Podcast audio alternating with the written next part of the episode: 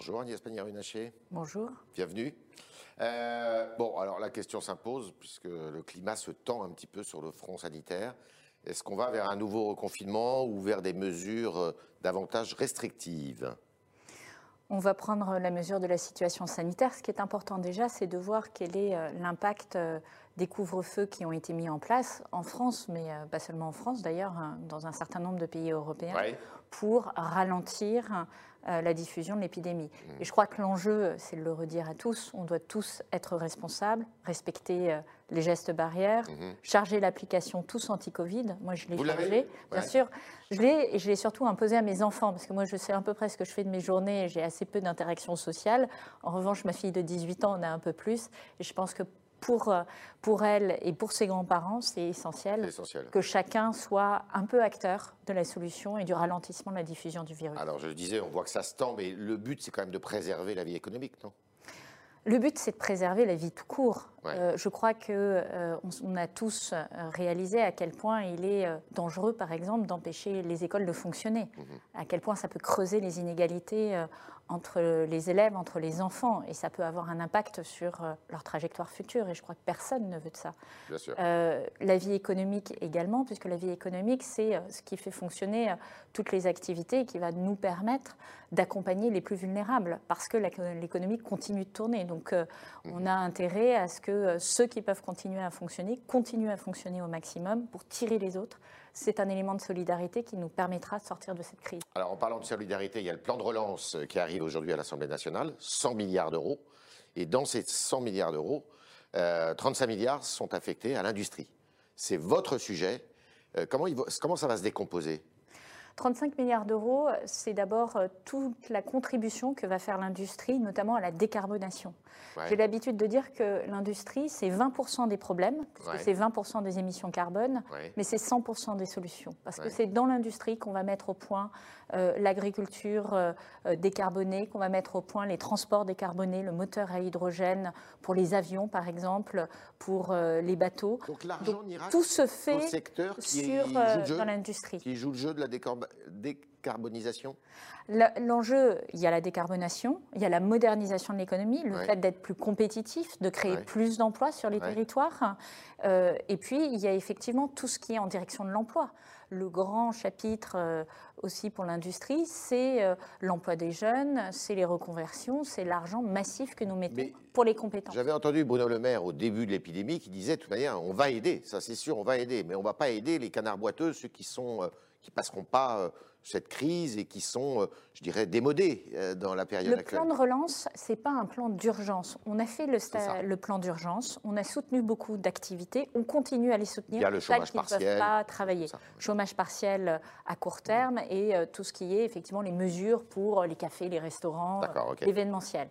Le plan de relance, c'est un plan de transformation. C'est un plan de décarbonation de l'économie, c'est un plan de modernisation, c'est un plan d'innovation. Ça veut dire que c'est maintenant qu'on construit la France de 2030 et qu'on va, alors que tous les autres pays sont en train d'être en grande difficulté, parce mmh. que les difficultés économiques ne sont pas le propre de la France, continuer à investir, continuer à innover pour prendre des, parts de marché en sortie de crise. C'est ça l'enjeu. Est-ce que le montant va être suffisant alors qu'on voit qu'on n'est pas sorti de cette pandémie 35 milliards, est-ce qu'il n'est pas déjà obsolète ce plan de relance? Non, parce que c'est un plan pour le rebond de, la croissance. Ça ne nous empêchera pas de continuer à soutenir les entreprises qui en ont besoin dans le cadre de la prolongation de nos dispositifs d'urgence. C'est ce que nous faisons sur le tourisme aujourd'hui. Alors, il y a un grand sujet qui est apparu avec à la faveur, mais qui était déjà dans le paysage politique et dans le débat, celui de la relocalisation. Et vous allez d'ailleurs vous exprimer sur ce terrain il y a, en fin de semaine. Comment on relocalise? Relocaliser, c'est implanter des activités industrielles qui sont faites aujourd'hui à l'extérieur de la France, en France. Qu'on a, laissé qu'on a laissé partir pour certaines. Qu'on a laissé partir ou qu'on a euh, par euh, le jeu de la sous-traitance, euh, mmh.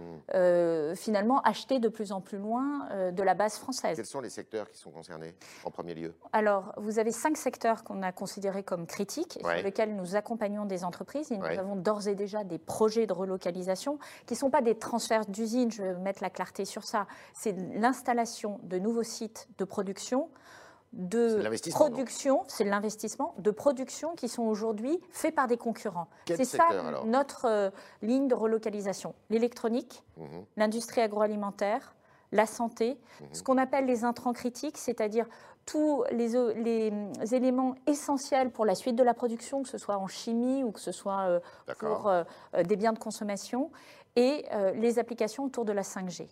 Donc nous sommes résolument tournés vers le futur et vers l'innovation. Mhm. Et nous sommes aussi sur des applications qui, sont, qui vont augmenter notre résilience. Et tout ça, ça représente combien d'emplois à créer? Tout ça, c'est d'abord euh, comment on conforte les emplois français. Parce que lorsque vous faites des cartes électroniques en France, là où elles sont parties à l'autre bout du monde, euh, l'enjeu, c'est que ça vous permet d'avoir des cartes électroniques qui sont exactement faites comme vous voulez. Donc de développer de nouveaux produits sur des biens à valeur ajoutée plus importants. Donc conforter l'emploi industriel, le redévelopper. Je vous donne un exemple. On vient de lancer, euh, euh, d'annoncer sur Bourgogne-Franche-Comté une trentaine de projets. Mhm. Ces 30 projets, c'est 4000 emplois confortés, 550 emplois créés. C'est très, euh, c'est très concret. Tout ça se fait en relation avec les régions? Tout ça se fait évidemment en relation avec les régions. On a un dispositif spécifique territoire d'industrie dans lequel euh, ce sont les présidents de région, les préfets de région qui font les décisions. Ça ne remonte pas au niveau euh, national. Et un dispositif qui vise à accompagner les dossiers d'ampleur nationale. Nous prenons la décision, mais toujours en bon partage et en bonne information avec les régions. Est-ce que les banques jouent le jeu? Les banques, elles sont d'abord dans, dans, une situation où elles ont mis sur la table plus de 120 milliards d'euros pour accompagner les entreprises dans le cadre, Ça, dans le cadre des prêts garantis par euh, l'État. Les prêts garantis par l'État, certes, il y a une garantie de l'État, mais il y a aussi une prise de risque par les banques sur un certain nombre de sujets. Euh, elles sont aussi en train de regarder comment on va prolonger les moratoires sur le remboursement des lignes de dette. Donc oui, elles jouent leur partie du jeu et c'est important que collectivement, on soit solidaire. Et nous, notre attente vis-à-vis des banques, c'est qu'elles prennent bien en compte la, situation particulière, euh, qu'il n'y ait pas des petits jeux entre banques de euh, je minimise mon risque, j'essaye de protéger, j'abandonne telle activité euh, qui me paraît plus risquée, et qu'effectivement, on continue à avoir ce dialogue de place de grande qualité au niveau de Bruno Le Maire pour faire en sorte que toutes prennent leur part du financement de la crise. Alors, il y a deux dossiers que je voudrais euh, aborder avec vous, c'est celui de Bridgetson. Je sais que vous êtes en première ligne. Donc, où on en est? Quel est l'agenda? Et combien d'emplois seront préservés? Où on en est? 863 emplois qui sont menacés aujourd'hui par cette décision de fermeture. Nous, notre combat, c'est de trouver un maximum euh, de solutions pour préserver le maximum d'emplois sur le site de Bithune, qui est un site immense dans lequel... Toujours dans le pneu euh, alors, c'est l'un des points, pas nécessairement dans le pneu. C'est ce que nous avons dit. Première étape, remettre euh, en cause la décision de Bridgestone et retravailler les scénarios. Qui est une marque japonaise aujourd'hui, il faut le dire. Qui est une marque euh, japonaise.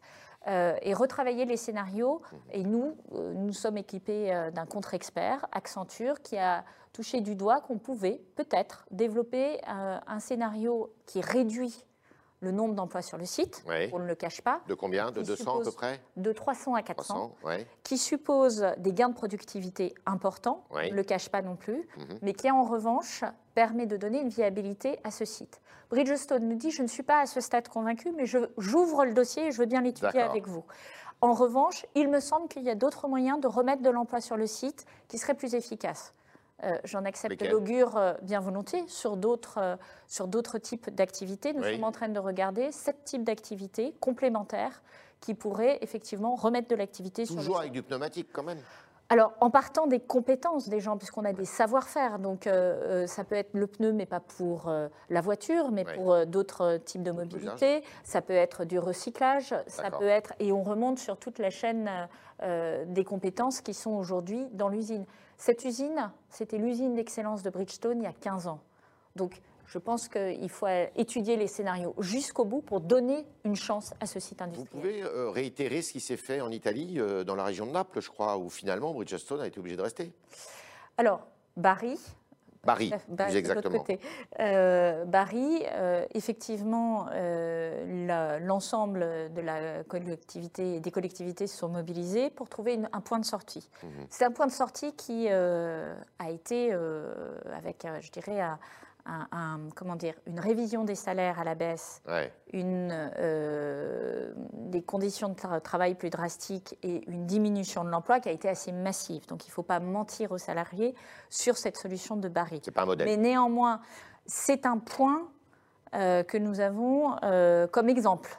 Et moi, ce que je souhaite, c'est de trouver un projet mhm. sur lequel les salariés soient à l'aise. Parce que les salariés, ce dont ils ont besoin, c'est d'un emploi qui soit durable et qui corresponde à leurs compétences. Et c'est ce sur quoi nous travaillons. Trois semaines, vous vous donnez, c'est ça?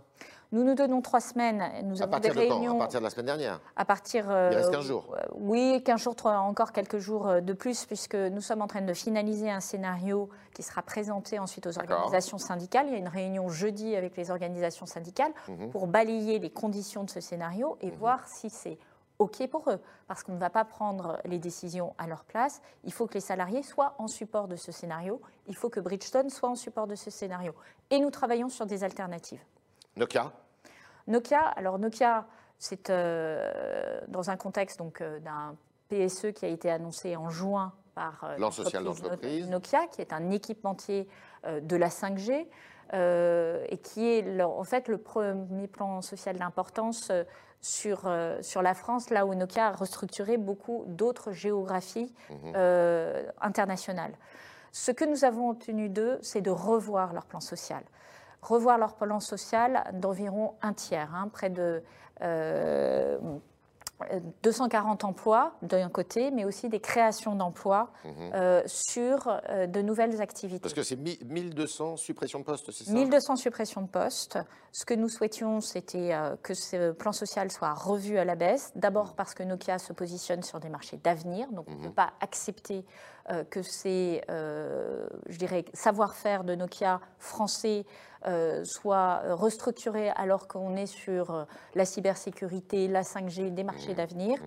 Et donc nous avons négocié avec Nokia plutôt que d'être dans une euh, version de réduction, d'être dans une version d'investir dans le futur. Investir dans le futur, c'est installer une équipe de cybersécurité à Lannion de, voilà, mmh. de près de 117 personnes.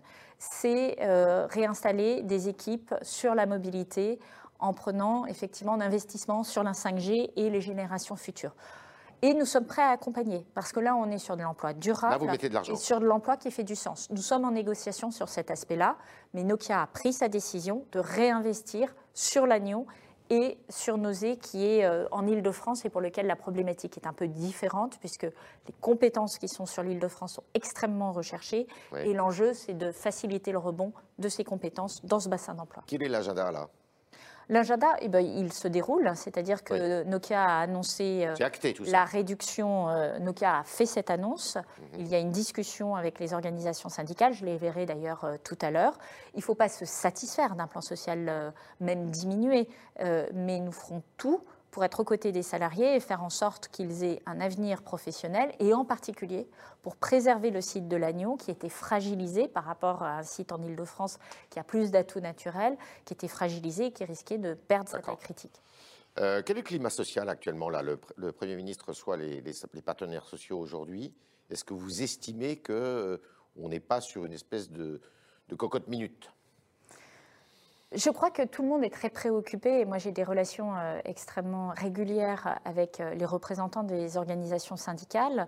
Dans l'industrie, la volonté c'est de se battre pour chaque emploi, mhm. c'est de se battre euh, pour chaque site et c'est une claire conscience des difficultés économiques que nous traversons et de la compétition mondiale et du fait que précisément la pression, elle se fait sur tous les pays mhm. européens, mais également aux États-Unis. Lorsque vous regardez la saignée d'emplois aux États-Unis, mhm. euh, les suppressions d'emplois massifs qui ont Sauf qu'aux États-Unis, on retrouve plus en facilement Europe, du travail. Euh, en Europe, euh, oui, on retrouve plus facilement du travail, mais il y a quand même 30 millions de chômeurs en plus depuis le début de la crise. Mhm. Il n'y a pas 30 millions de chômeurs, même en faisant la règle de 3 par rapport au nombre de nos habitants en France. Euh, il y en a aujourd'hui moins de 700 000 de plus, et nous allons continuer à nous battre pour faire en sorte de préserver nos compétences. Et on voit la force de notre modèle social, et on voit la rapidité des euh, décisions que nous avons prises et leur efficacité. Et aujourd'hui, on peut gagner des parts de marché à l'international, parce que nos entreprises, elles fonctionnent, parce que les salariés sont, de, sont derrière, et ils comprennent bien qu'on est en train de se battre pour eux. Et les syndicats euh, travaillent main dans la main avec vous? Ils sont extrêmement vigilants, ils ont raison de l'être parce que la situation euh, est, effectivement tendue. Il faut être attentif à ce que les plus vulnérables ne restent pas au bord euh, du chemin. Il faut être aussi attentif à ce que les entreprises continuent à travailler et en particulier dans l'industrie qui est la locomotive et qui est un des secteurs qui euh, peut continuer le plus facilement dans ce contexte sanitaire puisque respecter des gestes barrières sur une chaîne de production, c'est probablement beaucoup plus facile que dans un restaurant. Un peu de politique? Agnès Pannier-Runacher, on a beaucoup parlé de vous pour euh, diriger la majorité présidentielle dans l'île de France, au régional. C'est toujours d'actualité? Écoutez, là, on est vraiment concentré euh, sur euh, la lutte contre le virus, sur la relance. Et moi, je, passe des heures sur Carré tous les jours pour permettre à l'exécution de, de, ce plan de relance. Donc, je pense qu'il faut serrer les sujets.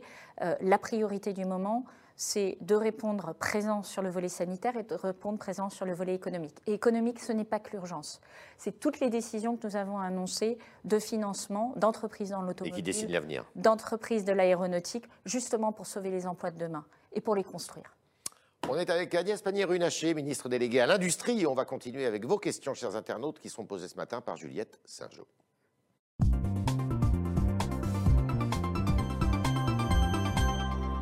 Bonjour Juliette. Bonjour Yves, bonjour, euh, Agnès Panini-Renachier. Euh, alors, on a une première question de David, lui qui s'inquiète des conséquences industrielles et économiques liées au Covid dans le secteur de l'automobile et qui plus est euh, déjà montré du doigt par son empreinte environnementale. Comment sauver ce secteur? Bah, c'est un secteur en danger, hein, l'automobile, aujourd'hui. C'est un secteur fragilisé, mais qui est moins fragilisé euh, qu'on ne le croyait euh, originellement. C'est-à-dire mmh. que les mesures que nous avons prises dans le cadre du plan automobile, aujourd'hui, ont permis un véritable rebond et euh, permettent d'avancer vers la décarbonation. C'est-à-dire que quand on multiplie par 4 le nombre de voitures vendues électroniques et hybrides, on voit qu'il est possible de trouver un chemin pour ce secteur. Et effectivement, euh, les résultats euh, annoncés par les grands sous-traitants et par euh, les constructeurs montrent que ce secteur est moins sous pression qu'il ne l'aurait été si nous n'étions pas intervenus. Maintenant, il faut continuer. C'est quoi le, point de sortie? Le point de sortie, c'est d'arriver à transformer ce secteur en termes de modernisation. C'est ce que nous faisons aujourd'hui. C'est pas que c'est pas qu'une technologie, c'est être les meilleurs sur les différentes chaînes de traction qui permettent euh, de décarboner euh, le transport. Les marques françaises. Donc l'hydrogène, l'hybride rechargeable, parce que l'hybride rechargeable, on s'aperçoit aujourd'hui que sur des petits déplacements récurrents, ça fonctionne très bien et qu'on peut être quasiment que sur la batterie et pas sur la partie euh, essence, hydrocarbures. C'est évidemment l'hydrogène pour les flottes. C'est plus facile pour les flottes que pour des véhicules individuels. Donc euh, ces solutions, elles existent, à nous de les pousser. Nous sommes en train de relocaliser, par exemple, un milliard d'euros euh, d'investissement sur la chaîne de traction électrique avec Renault. C'est très concret, c'est des emplois à la clé. C'est euh, une usine de batterie électrique qui va démarrer à 20 minutes de béthune mmh. avec 2400 emplois à la clé d'ici deux ans. Voilà ce que nous faisons. Et donc, nous pouvons effectivement reprendre la main sur notre industrie automobile et euh, redevenir compétitifs à, l'aune des autres grandes, grands pays. Autre question. Alors on a Nabil, lui, qui nous dit les pays du Golfe représentent un marché de plus en plus important pour les exportations de l'industrie agroalimentaire française. Le boycott de nos produits sur la durée peut-il poser problème? Je pense que ce boycott, euh, il est plus symbolique qu'économique. Il est d'abord le fait euh, plutôt de euh, majorité, enfin de minorités radicalisées qui portent un propos politique. Mhm. Et il ne faut pas être dupe de ça. ce propos politique, c'est une lutte d'influence pour savoir qui impose sa vision. Et nous, nous avons une vision qui porte la liberté d'opinion, la liberté d'expression comme phare. Et je suis heureuse de voir que euh, les propos du président de la République ont été suivis quasi immédiatement par euh, un concert d'appui de la part des dirigeants européens, de la part de Charles Michel, ce qui montre que euh, nous sommes dans la politique, nous sommes assez peu dans l'économique et je ne suis pas sûre que ce soit que c'est réellement à moyen terme un impact. D'accord. Juliette. On a Rose, elle qui est franco-britannique. Elle nous dit le marché britannique des produits pharmaceutiques représente une grosse part du marché européen. Quelles en seront les conséquences au moment du Brexit? Euh, le peuple britannique a pris sa décision en votant le Brexit en 2016. Cela aura un impact, c'est-à-dire, je le redis euh, ici assez solennellement, le 1er janvier 2021, euh, il y aura une frontière entre l'Union européenne et le Royaume-Uni. Ce qui veut dire un no deal Non. non. Que vous ayez un deal ou pas de. Et c'est là où il y a une grande ambiguïté le fait d'être sorti de l'Union européenne fait qu'il y a nécessairement un avant et un après. Un deal ou un no deal, c'est simplement une trajectoire pour permettre aux choses de se passer le moins mal possible. Euh, voilà. Mais vous avez quand même une frontière. Vous avez donc des contrôles à la frontière, quel que soit l'accord que vous ayez. C'est la logique d'une sortie de l'Union européenne. Et donc vous allez avoir effectivement des contrôles douaniers, vous allez avoir des contrôles sanitaires, vous allez avoir besoin de faire reconnaître les produits que vous importez en franchissant la, la frontière. Donc c'est évidemment une décision qui aura un impact. Et nous, nous sommes prêts à travailler avec les industriels français pour faire en sorte que euh, cette décision ait le moins d'impact possible sur le secteur pharmaceutique, mais comme sur d'autres secteurs. Et ça fait deux ans que nous y travaillons. Juliette, dernière question. Eh bien, faut-il sortir du nucléaire demande Martin. Je ne crois pas. Je crois qu'il euh, est assez euh, étayé maintenant qu'on ne sait pas en 2050 avoir une économie décarbonée en sortant du nucléaire. Et euh, un certain nombre de pays qui avaient pris cette direction sont en train de rétrobétaler parce que le nucléaire, c'est ce qui euh, permet d'assurer l'énergie de base de manière euh, certaine à l'ensemble de la population. Là où les énergies renouvelables doivent se développer, doivent être un complément, mais non pas sont intermittentes et donc présentent un risque de fourniture en France. Donc nous assumons et nous rappelons, et je le rappelle, l'énergie nucléaire, c'est une énergie qui est quasiment à 100% décarbonée. C'est suffisamment rare pour être dit.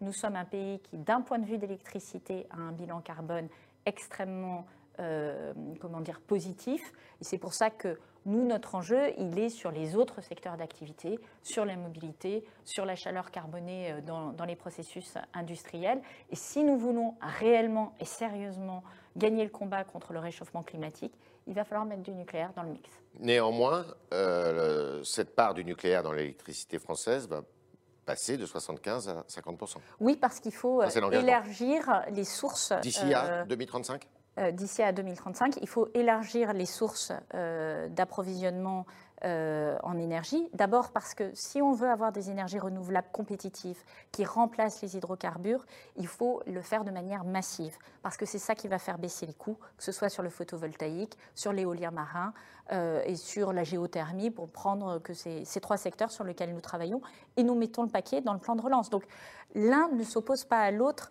et ayons une vision de neutralité technologique Aujourd'hui, le combat, c'est le réchauffement climatique. Répondons-y avec les meilleures armes possibles. Le nucléaire fait partie du mix, mais nous devons mettre le paquet sur les énergies renouvelables. Merci Agnès Pannier-Runacher, euh, ministre déléguée à l'industrie, qui nous a exposé eh bien, le plan de relance, les grandes lignes et puis les grands sujets euh, industriels du moment. Merci beaucoup d'avoir répondu à nos questions, aux questions des internautes qui étaient posées ce matin par euh, Juliette Saint-Jean. Et puis à demain, évidemment, si vous le voulez bien.